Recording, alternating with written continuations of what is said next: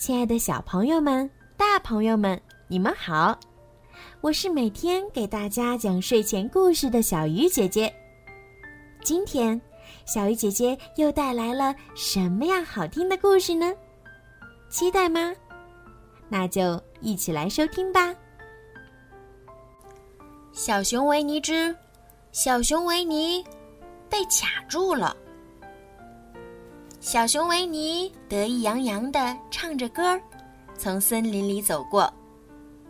那天早晨，他对着镜子做健身操时，编了一首歌：哆啦啦啦，哆啦啦啦。他尽量伸直身体，再弯下腰，想要摸自己的脚趾。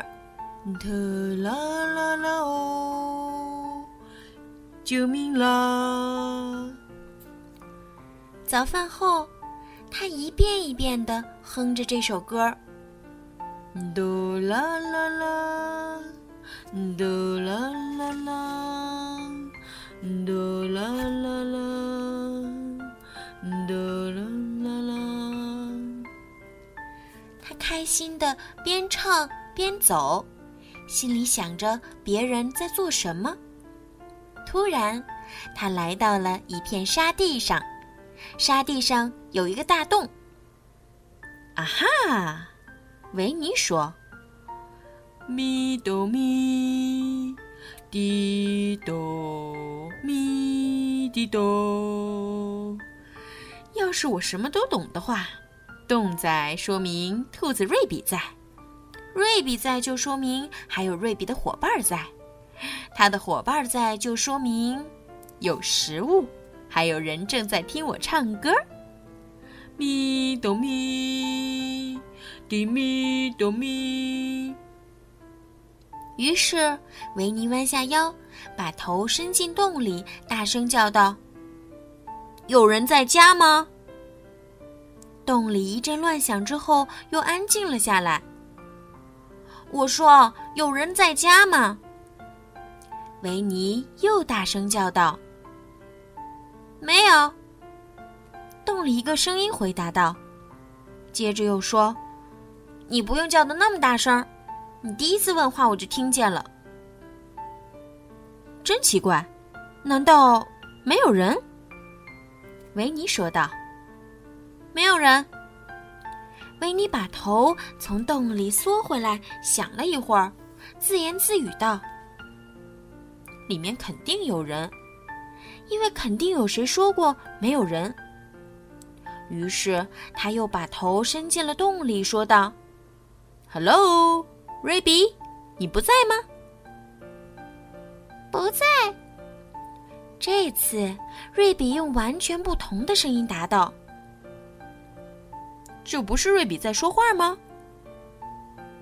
我想不是。”瑞比说，“这不是瑞比的声音。”“哦。”维尼回答。他把头又缩了回来，想了一会儿，又把头伸进洞里，说道：“嗯，那么，请问瑞比在哪里呢？”他去看他的朋友小熊维尼了。维尼是他最好的朋友。可是我就在这儿呀！小熊维尼大吃一惊。什么？小熊维尼啊？你敢肯定吗？瑞比也很惊讶，非常非常肯定，我就是小熊维尼呀。哦，那好，进来吧。维尼使劲儿朝洞里钻，终于钻进去了。嗯，你说的对。瑞比仔细的看了看他，哼，真的是你，很高兴见到你。你以为是谁呢？嗯，我不知道。你不了解森林里的情况，不能随便让别人进自己家，必须很小心。维尼，你要吃到什么吗？维尼在早上十一点钟时总喜欢吃点东西。看到瑞比拿出了盘子和杯子，他很高兴。瑞比问道：“你要吃什么呢？蜂蜜还是炼乳涂面包？”维尼高兴地说：“你都要。”为了显得不那么贪心。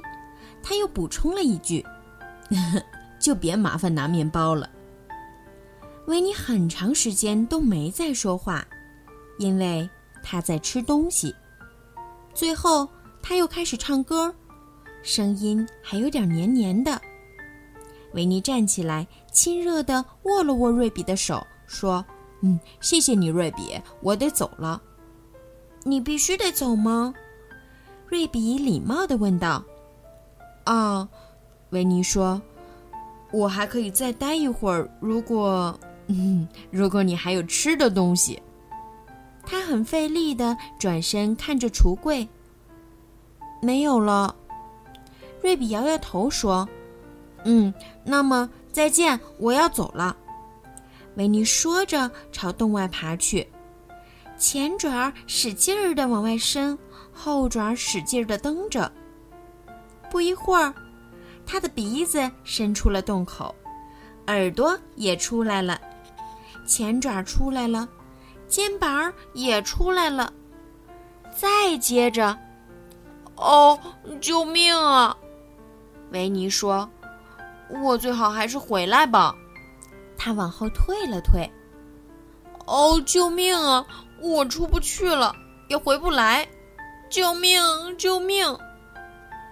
瑞比想出去散散步，发现前门被堵住了，于是他从后门出去了，绕回到维尼面前，盯着他看。